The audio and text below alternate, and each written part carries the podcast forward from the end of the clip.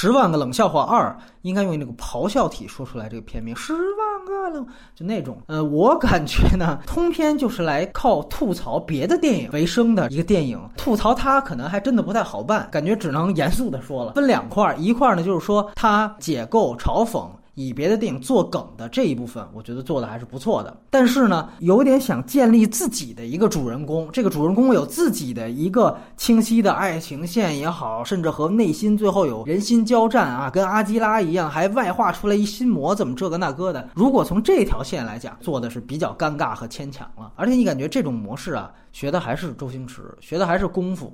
啊，我立一个小人物，无论是说凡人还是神仙，或者说是小人物的不甘，但是我觉得可能周星驰比大部分的喜剧人厉害的一点就是，他除了否定，他还能够有一定的建立。我期待着看到我们的国产片里面能有一个类似于功夫里面，当周星驰被打的已经不行的时候，包租公说你有什么遗言吗？然后他在地上画了一个棒棒糖的螺旋状的图案，这样一幕把他的解构和建构用一个梗。统一在一起。我最后没给他及格的主要原因，是因为我是真的不觉得他好笑。我那场电影院里边倒是好多人都乐得那前仰后合的。不过我看完这个片子，我觉得我还是更喜欢香肠派对那种，而且那种漫画式的，突然一下子这嘴就变成锯齿状的这种咆哮体的时候，我是会觉得特别惊悚啊，我会让我觉得不舒服，就像密恐患者看到马蜂窝一样，我是非常非常不舒服。所以这个片子我基本上是当一个惊悚片来看的。然后另外一方面，大家又提到它是所谓。恶搞啊，还是说他这个这个抄袭别的这个片子的问题？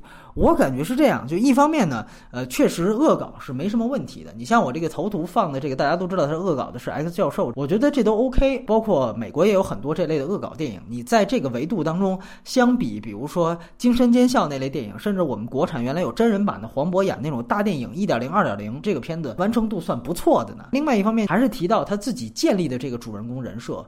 什么叫恶搞？什么叫抄袭？就是恶搞是让你知道我要恶搞的是某一部电影。这是有原型的，生怕你不知道。但是如果他借用的这样的一个人设，他没有任何的明示甚至暗示，说我这个模仿的是某一部电影，这个可能就会引起一些争议。你比如说，这个片子里主人公是不是太像这个《银护一》里面的星爵和他星爵的遭遇的情况了？这些东西是有一些争议的。包括你直接使用宫崎骏的一些卡通形象，这个基本上也都是走的擦边球。不过我倒不觉得他有太大这方面说应该值得抵制。或者我们就应该扣帽子的程度，我可能更多还是觉得，对我来说，我是一点都不觉得它搞笑，然后它有一个建构和解构的割裂问题吧。